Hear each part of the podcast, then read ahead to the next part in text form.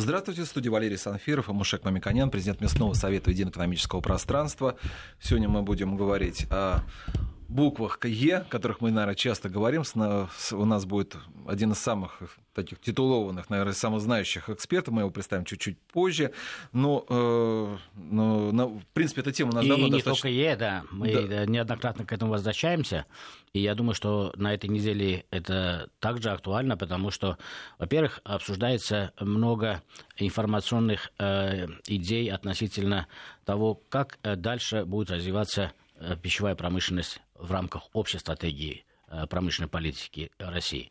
Разные группы э, имеют свои представления на темпы, на модели роста, и деловые ассоциации э, предлагают свои, и правительство готовит, экспертные группы в правительстве готовят. Но очень многие вещи, когда мы заходим в подробности, связаны с тем, насколько мы можем предвидеть и, учитывая консерватизм пищевой промышленности, применять те или иные подходы в технологиях, в логистике, э, маркировке, объяснение потребителям, почему так лучше для них самих, для цены продукта, для их здоровья. И эти нюансы могут сделать наше движение в развитии более медленным, чем хотелось бы. Поэтому э, мы все время настаиваем на том, что э, мы должны опираться на научные, объективные знания. Поэтому в нашей программе мы э, предлагаем как раз такие научные взгляды обсуждать э, и говорить. И на этой неделе был как раз информационный повод, очень хороший репортаж относительно участия в России в э, Кодексе алими, э. Это важнейшая инстанция, которая в рамках Организации Объединенных Наций и ФАО э, принимает важнейшие решения по э, исследованию и допуску разных инструментов, назовем это, а на самом деле это разные ингредиенты которые, и технологии, которые применяются в пищевой промышленности. Ну, э, кстати, это совпадает э, с той глобальной тенденцией о уменьшении потерь, уменьшении отходов, увеличении сроков хранения и надежного сохранения качества этих продуктов. Для всего этого это не новая идея, эта идея сопровождала развитие э, пищевой промышленности на всей ее истории. Но нужно учитывать аспект, который э, затрагивает нас конкретно, вот Россию современную мы должны сказать, что э, в исторический период, когда был еще СССР, плановая экономика, э, так называемая пищевкусовая промышленность, она тоже планово развивалась. Многие наши потребители, и даже иногда я встречаю специалистов в отраслях, которые на самом деле считают, что вот э, пищевые ингредиенты, которые к сожалению, называют только добавками. Это не добавка, это инструмент использования. Они применяют у себя дома, но на самом деле не знают, как это называется. Ну, например, там, если делать комбинированный продукт котлеты, если туда добавили молоко, это уже комбинирование, да? Это уже э, промышленная модификация. Также промышленность это делает. И очень часто э, мы не можем э, э, простым языком, простым образом показать, как это делается в промышленности и почему это безопасно и почему это необходимо для развития и отрасли, и общества в целом. Поэтому да, мы да, хотели бы рассказать о, о той работе, которая проводится в нашем уважаемом академическом центре, научном центре, и э, задать, может быть, те вопросы, которые очень интересны и иногда провокационные, потому что если мы сами расскажем, то наши э, слушатели э, будут предполагать, что мы хотим продвинуть идею большего использования э, не очень хороших продуктов, потому что они привыкли э, к пищевым ингредиентам, в первую очередь, как э, краситель, который не, якобы не разрешен или используется, или там э, вкусоароматик, который не разрешен используется. На самом деле, где правда? Поэтому для выяснения правды э, научно э, объективность должна быть присутствовать в нашем разговоре. И поэтому у нас сегодняшний эксперт, э, эксперт Ольга Викторовна Багрянцева, доктор биологических наук. Я полностью представлю сейчас в начале программы, ведущий научный сотрудник лаборатории пищевой токсикологии безопасности нанотехнологий Института Федерального исследовательского института питания и биотехнологий. Он больше известен у нас как НИИ питания. А, здравствуйте, Ольга Викторовна. Слышно здравствуйте, уважающие, э, уважаемые ведущие, здравствуйте, уважаемые радиослушатели. Вы знаете, вы знаете, каждый раз, когда вот я вот когда смотрел ваши, где вы работаете, вот ваши достижения, вот я еще хочется еще добавить, что магистр, кодекса алиментариуса, ведь вы только решаете, стоит ли вот э, почему не стоит Е, например, 387 присутствовать в кодексе о Российском таможенном союзе, а Е 1209 присутствовать, это все вот зависит от вас. То есть вы, наверное, все эти буковки вот Е наверное, вот прекрасно знаете. Но хотелось бы, что и слушатели наши тоже поняли. Вот вы не могли бы вот доступно вот слушателям рассказать, что такое кодекс алиментариуса и каково участие нашей страны в работе этой организации? Комиссия Кодекс Алиментариус – это международный орган, который э, устанавливает, ой, извините, законодательство международное в отношении качества и безопасности пищевых продуктов. Комиссия Кодекс Алиментариус включает целый ряд комитетов это комитеты по безопасности пищевых продуктов, а, комитет эм, по загрязняющим примесям, комитет по пищевым добавкам и комитеты на отдельные виды пищевых продуктов. И ежегодно встречаются представители различных стран э, в и решают вопросы об использовании или неиспользовании тех или иных веществ в составе пищевых продуктов, о необходимых э, уровнях, э, установлении уровнях загрязнения пищевых продуктов теми или иными загрязнителями уточняются эти уровни или устанавливаются новые уровни, если появляются сведения о каких-то новых загрязняющих примесях. Я смотрю, кстати говоря, вот Муша Борисович, он уже нарисовал мне яблоко. А почему он нарисовал яблоко? Все очень просто. Потому что вот если рассматривать яблоко вот как продукт, он вроде у нас такой монопродукт. Но на самом деле, если на него посмотреть, в нем приходит, включается огромное количество, вот я насчитал даже, наверное, около 13 Е компонентов, которые это каротин, глютаминовая кислота, пектин, уксусная кислота, это только вот начало. Вот почему всего, вот, на ваш взгляд, э, стоит ли это выносить на этикетку вообще вот эти всю информацию? Или вот э, не стоит?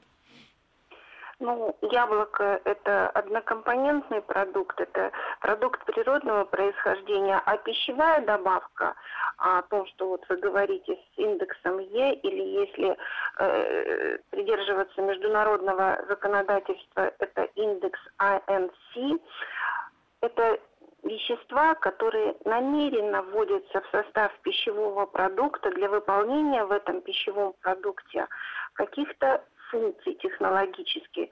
Ну, продукт может дольше храниться, он приобретает э, окраску определенную в качестве э, анти, ну, э, влагоудерживающих агентов используют пищевые добавки, как усилители вкуса, аромата.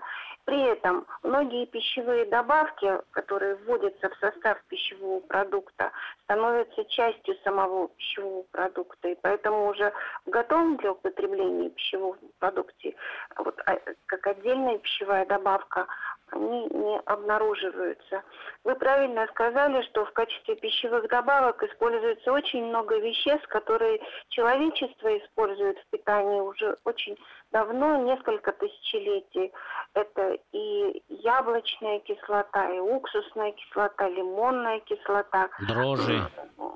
Крахмалы. Нет, дрожжи, они не имеют индекса Е. Это пищевой ингредиент витамины, витамин С, токоферолы, витамин Е – это тоже пищевые добавки.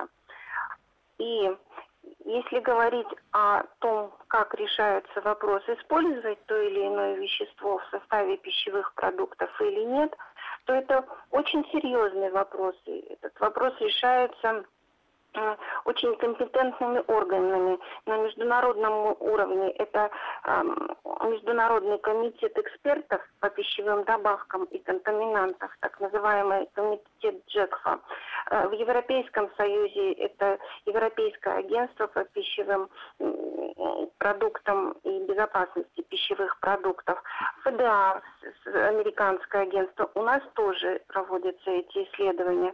И на чем же основывается? Ольга Викторовна, ученые? перед тем, как мы будем говорить о, о формализованных критериях, э, на чем uh-huh. основывается и когда получается uh-huh. разрешение, я бы хотел, мы э, обычно делаем промежуточные итоги, э, сказать о том, что вот пример яблока показывает, то, что есть природные монопродукты, которые сами природа нам даны, и есть комбинированные продукты, которые получаются за счет технологической переработки куда также добавляется очень похожие, очень часто, да, э, продукты, да. которые входят в природный продукт. И поэтому к продуктам, которые разрешены, в первую очередь, мы не говорим о других продуктах. В природе они существуют, в отдельных продуктах они существуют, они могут быть выделены как отдельный самостоятельный продукт и как технологический инструмент применять. В этом случае производители выносят на этикетку, что он добавил, например, уксусную кислоту, ну, в какое-то uh-huh. соление, и выносится на этикетку.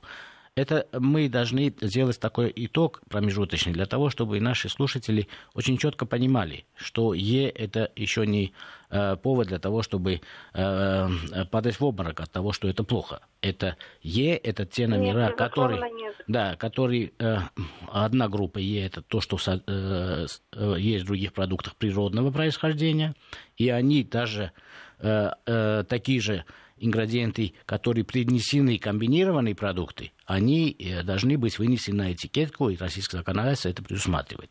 Э, второй аспект, который э, мы должны тоже обобщить, вот вы сказали, есть пищевые ингредиенты и Е-номера. Смотрите, движение, консервативное движение потребителей хочет, чтобы Е-номеров было меньше или их вообще не было. Это заставляет производителей или стимулирует производителей, а скорее их маркетологов, для того, чтобы уйти от э, тех инструментов, которые эффективно действуют для тех целей, которые в интересах потребителей ставят. Это сохранность продукта, сохранение качества во время хранения, это цвет, это все природные э, вещества, которые есть в обычных продуктах, дала нам природа. И они уходят э, в пищевые э, э ингредиенты, которые не должны э, иметь номеров и не выносятся туда. Но скажите вот на ваш взгляд, если бродильные производства нам дают какие-то дрожжи, они могут быть ведь более опасны для э, применения в пищевых продуктах? И э, вы говорите, они пищевые э, э, ингредиенты, и они не имеют индексации Е.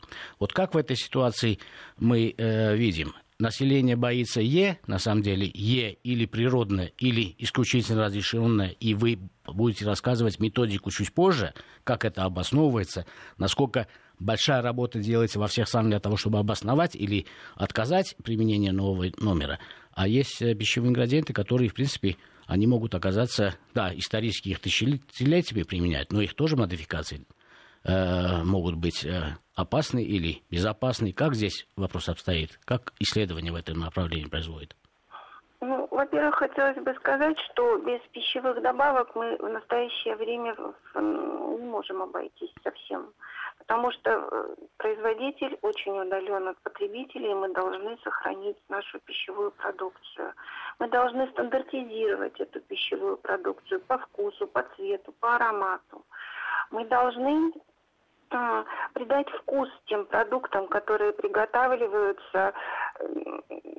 Например, если в микроволновой печи не образуется ни цвет, ни аромат, как этот продукт можно употреблять в пищу?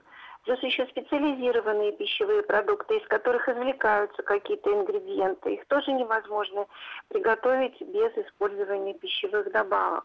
И вы правильно говорите, что э, в настоящее время очень широко э, в пищевой промышленности используются технологические микроорганизмы. В качестве технологических вспомогательных средств эти микроорганизмы могут быть генетически модифицированными. Но а в пищевую промышленность у нас в настоящее время разрешено использовать только те микроорганизмы, которые уже прошли процедуру государственной регистрации, в отношении которых доказана полная их безопасность для организма человека. Другие микроорганизмы не допускаются. Правильно, Ольга Викторовна, вы совершенно правильно говорите. Это означает, что производитель заведомо не может э, использовать продукты э, бродильных производств или э, в хлебопечении, или в производстве напитков, пива и так далее, да, да, да, если да. это не разрешено, э, в том числе и вашим институтом, и государственными органами контроля надзора. Это да, совершенно да, да. точно. Но одновременно я вам скажу, ни одного Е-номера тоже невозможно использовать производителем, если эти же процедуры он не прошел. А почему Е-номера мы должны выносить, а пищевые ингредиенты, э, номер именно этого штамма микроорганизма мы не должны выносить. Я не за то, не за другое. Я просто хочу, как правильно, научно, для того, чтобы при разработке будущих технических регламентов и России, и стран ЕС, иметь в виду, что правильно с точки зрения безопасности и полного обеспечения. Получается так, что мы говорим Е какой-то номер, и мы э, заведомо знаем, что этот номер и кодекс алиментарности одобрен, и наша страна акцептовала, и мы это право имеем применять. Правильно? А если мы да. это право имеем применять, мы информируем, потому что дополнительная информация не помешает. Но одновременно в конкурентной борьбе те или иные маркетологи этим злоупотребляют. Говорят, если ей есть, нежелательно. Э, ну, например. А в данном случае у нас огромный спектр пищевых ингредиентов, это бродильный, это огромный Э, и там происходят тоже изменения, и там э, импортируется много микроорганизмов, совершенствуется в хорошем смысле, это все идет развитие. А мы здесь не указываем. Как вы смотрите, как в будущем должна выглядеть этикетка?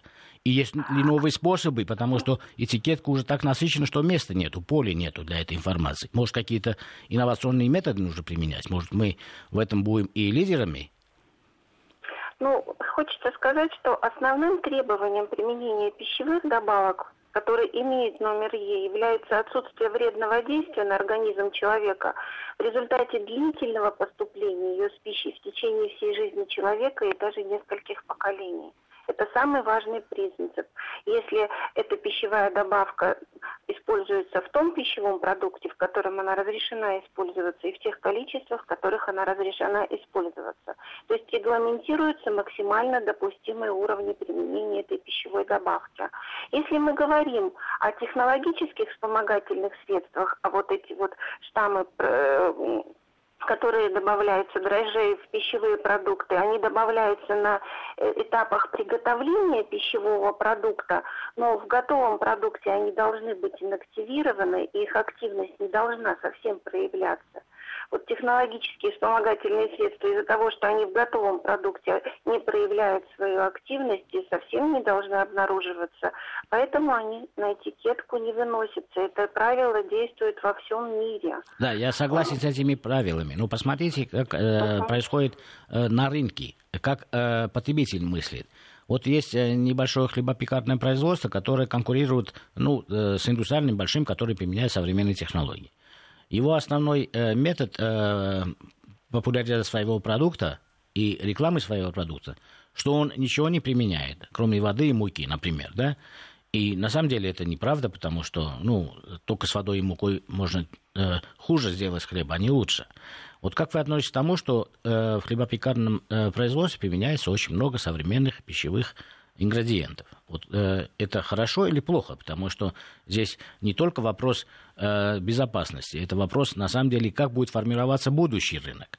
Э, с одной стороны, это будет индустриальное, ну, один вариант. Индустриальное производство с хорошей упаковкой, нарезкой, удобством и так далее, а с другой мини-цеха. Я за их сочетание, конечно. Но ну, э, как сделать, чтобы это равновесие наблюдалось? Не получилось, что э, крупнотоннажное производство уйдет, мы будем иметь и большие затраты, и мы будем иметь больше потерь, больше при логистике потерь, больше отходов при потреблении, а э, мы разовьем, симулируя как раз, ну, это незнание что лучше, что хуже, будем симулировать мини-мини пекарни, но они будут иметь другую себестоимость, сроки хранения будут другие. И в конце концов мы одновременно в голове держим глобальные цели человечества – сохранить ресурсы, рационально использовать ресурсы, уменьшить пищевые отходы, и, э, э, пищевые отходы в том числе и в быту.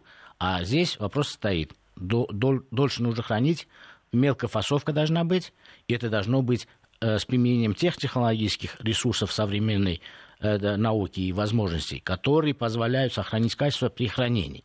Вот как в этом э, э, вопросе ваше личное мнение? Вот как, как нужно преподносить обществу новые технологии, в данном случае вот хлебопечение, потому что они на структуру будущего производства очень существенно отразятся?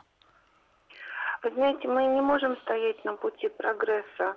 И э, действительно, технологии производства пищевых продуктов должны постоянно совершенствоваться для того, чтобы э, и продукты были э, должного качества, и чтобы не расходовать э, лишнее, э, ну, чтобы не было потерь э, сырья.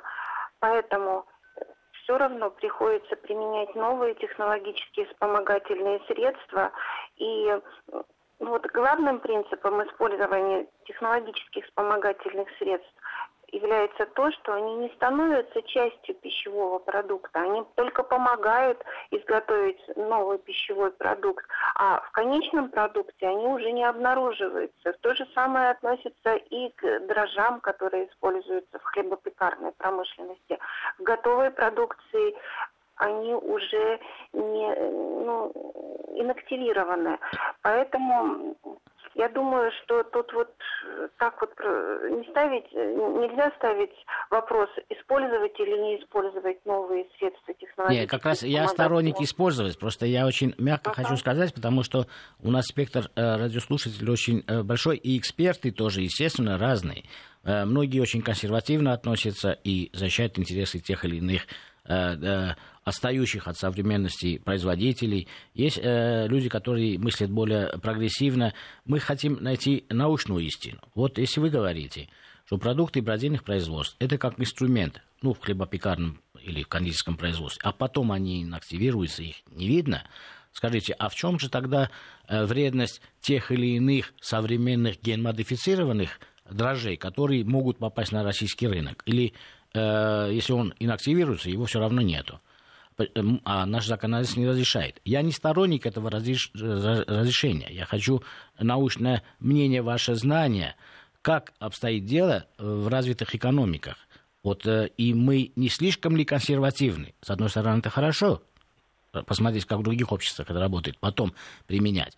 Вот э, насколько мы консервативны или нет, это мой первый вопрос. И во-вторых, если это, это инструмент, а потом он инактивируется, э, почему бы его и не применять у нас? Ну, дело в том, что производители бывают разные, и штаммы продуценты могут конструироваться, конструироваться разным образом. То есть, если это недобросовестные люди, э, имеют в, в руках своих этот инструмент, э, в состав штаммов продуцентов могут входить такие гены, как гены, продуцирующие токсины микроорганизмов, гены, продуцирующие э, Э, устойчивость к антибиотикам и какие-то другие патогенные свойства. Плюс к тому же ДНК штаммов продуцентов может оставаться либо в ферментных препаратах, ну, если это либо в аминокислотах или других компонентах пищевых продуктов. Поэтому в обязательном порядке штаммы, продуценты из заквасочных, и стартовых культур, и культур, которые продуцируют э, ферменты, аминокислоты, они должны проходить оценку оценку рисков. У нас сейчас новости, а мы после этого продолжим этого, что, ваш рассказ о том, что необходимо входить в состав продукта. Я напомню, что на связи Ольга Викторовна Багрянцева, доктор биологических наук. Мы по-прежнему беседуем с ведущим научным сотрудником лаборатории пищевых токсикологий и безопасности нанотехнологий Института питания Ольгой Викторовной Багрянцевой и Мушек Мамиканян, президент местного совета единого экономического пространства. Мушек Владимирович, вот подведите немножко, чтобы напомнить да, Нам вопрос. нужно промежуточные э, итоги подводить, и очень важно, что э, мне на самом деле не очень нравится, когда наши разговоры, это не только в нашей студии, обычно обсуждение этих вопросов относится э, к теме. Есть добросовестные производители, есть недобросовестные. Э, таких программ много. Мы бы хотели в нашей программе обсуждать, как должно быть, потому что мы претендуем на то, чтобы из прошлого взять лучшие примеры промышленной политики и э, предположить, как в будущем должна развиваться пищевая промышленность, какие научно обоснованные э, параметры она должна иметь, какие критерии она должна иметь. И для того, чтобы эти критерии потом были приняты потребителями, им разъяснять на научной основе. Поэтому я бы хотел, чтобы, э, Ольга Викторовна, вы сказали не то, что будут нарушения какие-то или есть нарушения. Ну, это другой аспект э, дела, это надзорный аспект дела. Он должен сопровождать, мы иногда к этому вопросу относимся. А вот как бы э, с точки зрения э, научной объективности и безопасности должно быть. Почему? Потому что очень важно, вот мы затронули совершенно случайно хлебопекарную промышленность. Вот если мы говорим, что это правильно, то возможно, что будет э, развиваться крупнотоннажное производство, которое соответствует и критериям сохранения ресурсов, уменьшения затрат, уменьшения потерь и так далее. А если мы говорим, нет, это хуже, то потребители будут поддерживать мелкие пекарни и так далее, и так далее. Конечно, их лучше и то, и другое иметь, а потом уже конкурентная борьба приведет к тому, какая доля из них является на рынке более устойчивой. Но когда мы говорим о промышленной политике, промышленная политика подразумевает то, что государство, вот как было в птицеводстве, свиноводстве, понимая, что именно это направление является очень перспективным, обоснованным, соответствует э, критериям и, естественно, собственным компетенциям развития нашей страны, стимулирует эти направления. Ну, например, если мы э, кредитуем, э, льготную ставку кредита имеем, например, в сельском хозяйстве, вот кому приоритетно дать? тому, который использует современную технологию и делает крупнотоннажное производство, или дать э, многочисленным мелким пекарням, которые будут расположены недалеко от ваших э, домов, э, при кафе и так далее. Кому этот приоритет дать? И в данном случае мы должны исходить от интересов общества и государства в большей степени, а не от консервативных идей, что вот мы сегодня думаем, что вот если тепленький хлеб без применения там дрожжей или Е номера, вот это лучше.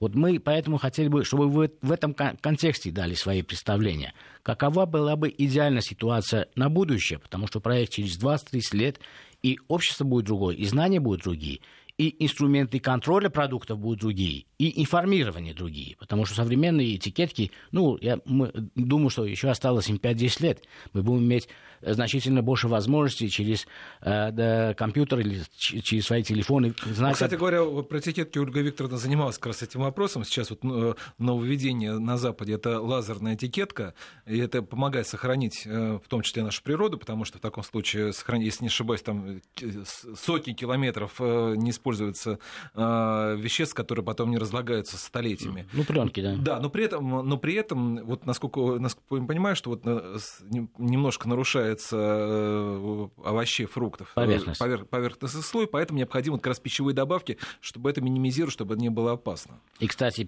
э, как раз в этом вопросе овощи и фрукты около 40, иногда в отдельных обществах до 50% теряется на этапе, когда доставлено уже в магазин, на этапе потребления. В развитых обществах, представляете, 2 килограмма человек покупает цветной капусты, 1 килограмм теряет. Это огромные потери для биоресурсов планеты. Это вопрос не кошелька отдельного человека. Ну вот мнение Ольга Викторовна, что вы думаете?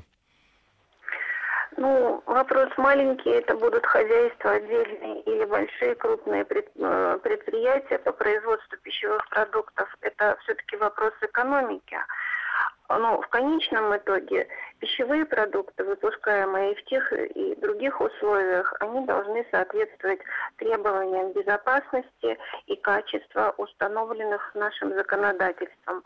А наше законодательство в первую очередь исходит из принципа наибольшей безопасности для потребителей того или иного пищевого продукта. И в 70% случаев наши нормативы безопасности этих пищевых продуктов жестче, чем международные нормативы безопасности пищевых продуктов. Что касается этикетирования, да, э, некоторые продукты, которые невозможно поместить заранее в упаковку потребительскую, потребительскую они в настоящее время маркируются очень такими методами относительными. Ну, на апельсины, например, приклеивают бумажные этикетки. Учеными предложены в настоящее время новые методы маркировки, которые включают обработку поверхностную этих фруктов или овощей, и потом уже лазерная обработка этих фруктов, овощей проводится. И вот такая этикетка позволяет прослеживать э, продукт от производителя до потребителя, и тут уже невозможно какая-то пересортиться, невозможно э, фальсифицировать пищевой продукт по месту его производства, когда заявляют, что вот пищевой продукт изготовлен там-то, а он на самом деле, в общем-то, выращен совсем в другом месте. Это очень хорошо, что э, мы говорим об этой теме, потому что прослеживаемость мы находимся на этапе, на начальном этапе этого. Это будет э, все, э, всеми странами поддержано, и нашу, нашу отрасль все поддержит, потому что последовательность продуктов является важнейшей составляющей его безопасности, откуда доставлено, как обработано. И э, скоро потребитель будет знать такие подробности, которые сегодня кажутся смешными и излишними.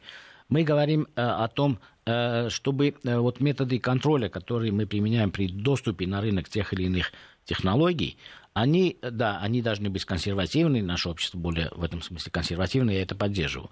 Не избыточны ли они, как на ваш взгляд? Потому что когда мы говорим, что 70% наших стандартов разрешительных они э, скорее э, не применяются, э, э, применяются западными странами более либерально, у нас более консервативно. Э, не означает ли это, что мы или плохо э, знаем э, э последствия и влияния, или наоборот, слишком хорошо знаем относительно тех стран, которые имеют и большую продолжительность жизни, и очень развитую медицину. Вот как объяснить вот эту строгость? Да, это может быть технологическое даже отставание благодаря этому. Ну, вот, Нет, например... я говорю да. Извините, пожалуйста, да, да. я говорила о международном законодательстве. Это законодательство комиссии Кодекс Элементариус. Угу. Наши э, стандарты, они жестче, чем стандарты э, комиссии Кодекс Элементариус, да. которые являются результатом договоренности всех стран мира. Тут и, конечно, развитые и развивающиеся страны мира.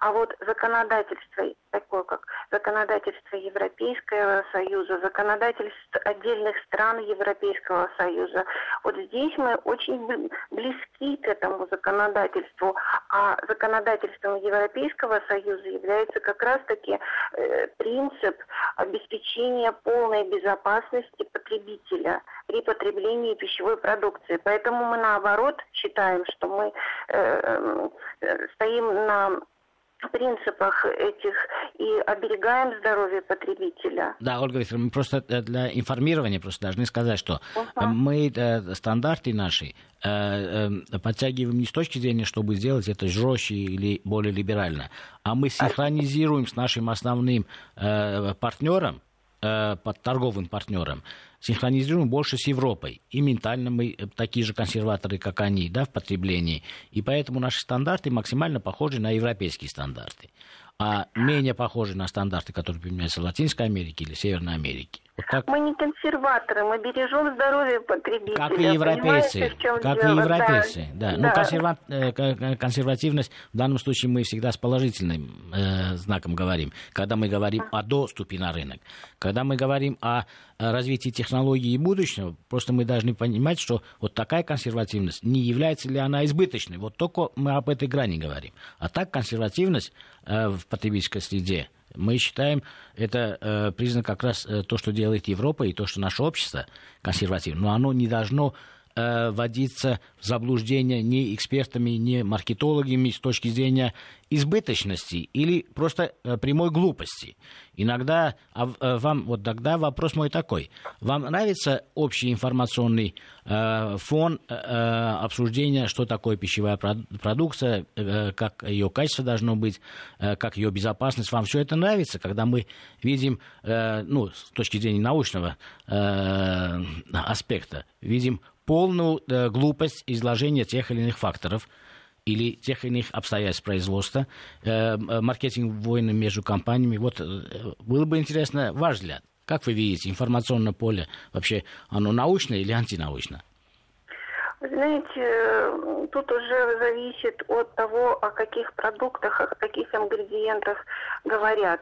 В отношении пищевых добавок которых мы начали наш разговор, конечно, это не очень обоснованные мнения и вообще не обоснованное мнение, потому что в настоящее время в мире нет ни одного факта, а, свидетельствующего о том, что пищевая добавка, которая используется в тех продуктах, которые она разрешена для использования, и в тех уровнях, которые она разрешена для использования, приносила какой-либо вред потребителям. Но я еще более строго нет. скажу. А, а на самом деле все вот средства массовой информации пестрят сведениями, откуда они их берут, я не понимаю, из каких источников, о вреде пищевых добавок. Пугают потребителей. Зачем запугивать потребителей, это вообще непонятно. Ну что же, Ольга Викторовна, мы сейчас послушаем прогноз погоды. Как известно, в осадках тоже, наверное, очень много не только таблицы Менделеева, но и элементов Е всевозможных. А после этого вернемся уже к обсуждению кодекса Алимитариуса и проблемах, связанных с ним.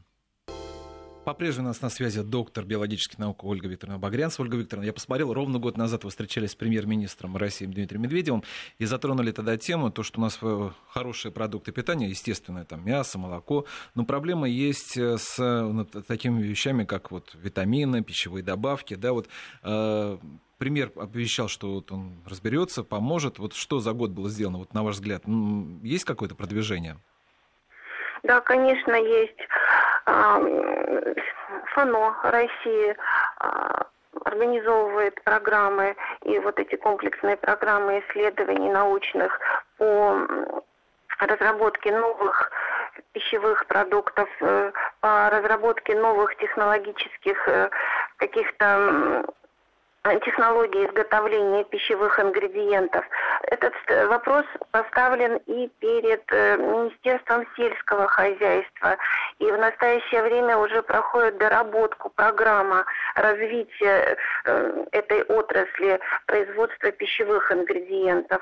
Конечно, ставится вопрос о необходимости э, производства не только пищевых добавок, о которых мы сегодня с вами говорили, с которых невозможно изготовить современные пищевые продукты, но главным образом ставится вопрос о необходимости э, производства витаминов, минералов, биологических активных веществ, минорных, которые положительным образом влияют на здоровье человека, с тем, чтобы повысить качество производимых нами пищевых продуктов.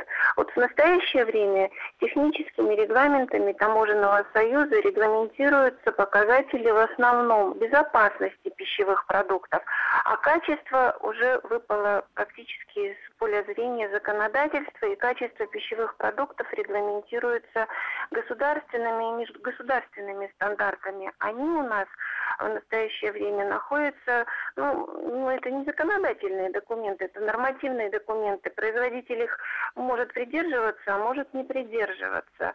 И вот в этом вся загвоздка. То есть мы должны законодательство э, совершенствовать в этом направлении, и производство тоже должны налаживать, потому что ну, в определенный момент кто-то откажет нам в импорте этих ингредиентов, полезных витаминов, минералов, э, биологически активных веществ. Мы не сможем изготавливать здоровые продукты питания, специализированные продукты питания, направленные на улучшение здоровья населения.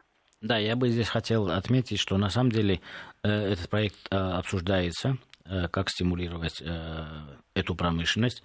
И здесь аспект импортозамещения тоже очень важен. Если мы говорим о э, могучем СССР, то там э, в разных республиках были сосредоточены заводы по производству э, тех веществ, о которых Ольга Викторовна говорит. Витамины в первую очередь. Витамины нужны не только для функциональных продуктов или обогащенных продуктов. Они очень нужны, и практически все их витамины мы возим по импорту, платя валютные, э, естественно, деньги. И э, это э, высокая себестоимость, в том числе и для кормовых нужд. У нас вся кормовая промышленность витамины применяет то, что по импорту покупают. Поэтому, например, за последний год-два в России были э, инвестированы и построены огромные заводы, ну, крупнейшие в мире, например, завод по э, кормовым ингредиентам, но витаминный требует еще больших капитальных затрат, и поэтому здесь содействие в программах, э, которые обычно делаются для аграрного рынка, обязательно важно, потому что инвесторы не могут э, именно витаминную промышленность поднять самостоятельно. Хотя многие импортозамещающие э, ингредиенты, импортные ингредиенты уже заменили и в кормовом производстве, и в производстве пищевых продуктов. Я скажу номер телефона, если будет возможность слушателей, вопросы, вернее, слушать, мы один-два вопроса мы можем э, Ольге Викторовне они могут задать. Телефон в Москве 232-1559, 495 код, 232-1559, 495. Пожалуйста, если есть желание, звоните, пожалуйста. Наверное, уже имеет смысл какой-то итоги, наверное, подводить, да, Мушакович? Ну, да, мы договорили о э, технологиях, которые человек применяется, э, человек применяет тысячелетия. И, может, радиослушатели скажут, а какие же э, технологии применяют тысячелетия? Ну, например, производство вина или производство пива имеет э, историю тысячелетнюю. или производство того же хлеба. И все эти э, продукты производятся на основе пищевых компонентов, ингредиентов, которые человек осознанно или неосознанно производил. Ну, например, брожение или добавление э, каких-то э, ингредиентов для поддержания окраски продукта, для усиления вкуса, послащения продукта. Поэтому эти технологии, они всегда сопровождали, как только возникла первая идея. Как сохранить, например, мясо, его нужно посолить, это означает связать воду, его нужно провялить. Э, в равнинах это было невозможно, в горах это возможно, а потом подумать, как сделать для того, чтобы эта технология была распространена э, и там, и там. И вот так развивались технологии. Или же как сохранить молоко. Вот первый промышленно модифицированные продукты получились как раз на основе этого. Молоко нужно выделить жир, его сохранить легче и лучше, получить э, максимальное э, количество калорий на единицу масла в зимний период. И таким образом э, получить новые возможности сохранения этого ценного продукта на весь год. А как высушить молоко? Самое интересное, что есть до сих пор продукты, ну, на Ближнем Востоке мы их можем видеть, в отдельных деревнях на юге можем видеть, когда просто молоко выпаривается и сушится, получается вот такие комки, которые тоже человек использовал. Тоже сеть или же само получение кефира, это тоже продельные э, производства. Поэтому э, технологии развивались, сопровождались, э, совершенствовались, и мы сегодня име, имеем очень много традиционных вещей, да, они обозначаются «е», они обозначаются какими-то менее понятными современному человеку словами, но это не означает, что это все вредно. То, что вредно, у нас есть контрольно-надзорная служба, академическое сопровождение, исследование, которое не позволяет. И мы очень крупный, важный и э, научно очень э, обоснован, обоснованно и вооруженные участники кодекса алиментариуса, который как раз и э, принимает решения по регламенту в мире. Наш, это как раз входит в эту комиссию, да, да вот, в том как... числе принимает решения. Да. Ольга Викторовна, согласны? Да. Да. Да, я э, принимаю участие в, в э, ежегодных э, Э, собрание в комиссии Кодекс Алиментариус э, ну, по проблемам пищевых добавок. Теперь очень важно, чтобы наши разговоры э, сформировали новые идеи для инвесторов, для промышленности, для потребителей, для того, чтобы будущее развитие пищевой промышленности России не отставало, а э, э, хотя бы догоняло и опережало то, что будет происходить в мире. Потому что в мире неизбежно будет происходить совершенствование производства пищевых продуктов, э, увеличение сроков их хранения, уменьшение фасовки, то есть порционирование этого продукта для того, чтобы на основе новых информационных технологий, инновационных технологий позволить э, меньшими ресурсами, биоресурсами э, сделать максимальное количество продуктов, при этом это не является синтезом продуктов. Это очень важно, потому что ученые всего мира и в рамках Организации Объединенных Наций пришли э, к расчетному выводу, это научно обоснованный вывод, что дальнейшее увеличение объема э, продуктов имеет э, меньшую перспективу, чем в ближайшие годы рационально использовать то, что мы так-так получаем. Потому что из, каждого, из каждой категории, которую мы обсуждаем, огромное количество не доходит до потребления. Ну, мы в овощах приводим цифру ну, просто сумасшедшую, 50%. Представляете? Каждый второй килограмм продукта выращивается в мире для того, чтобы его выбросили. В мясной группе это очень дорогой продукт, очень ресурсный продукт. Это 15%.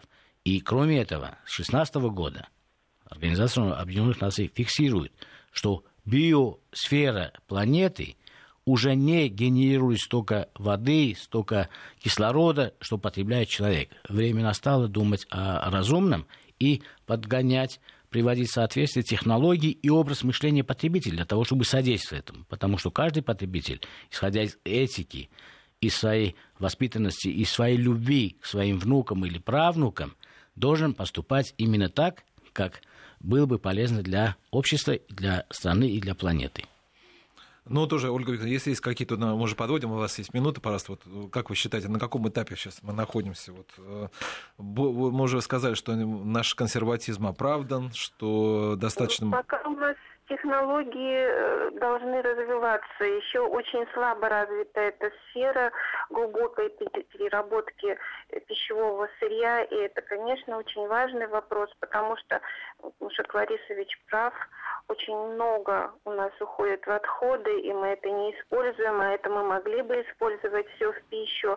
А э, вы знаете, очень большой процент еще э, населения на Земле испытывает недостаточность в пищевых продуктах. И мы могли бы работать не только для того, чтобы обеспечить нашего потребителя, но мы должны развивать э, эту отрасль для того, чтобы импортировать пищевую продукцию во все страны мира. И это мы можем делать, потому что у нас огромные ресурсы для этого, у нас огромные площади, в том числе и экологически безопасные площади, чем мы можем пользоваться. И это потому означает, что, экологи... что без развития и информирование, правильное информирование, научно обоснованное информирование потребителей, да. мы не сможем развить собственную промышленность, которая соответствует мировым стандартам. Ну что же, я благодарю да. доктора биологических наук Ольгу Викторовну Багрянцеву за участие в нашей программе. Напомню, что она работает в Институте питания, ведущий научный сотрудник лаборатории пищевой токсикологии и безопасности нанотехнологий, Мушека Мимканяна, президент Местного совета единого экономического пространства, программа провел Валерий Санфиров. Всего вам доброго.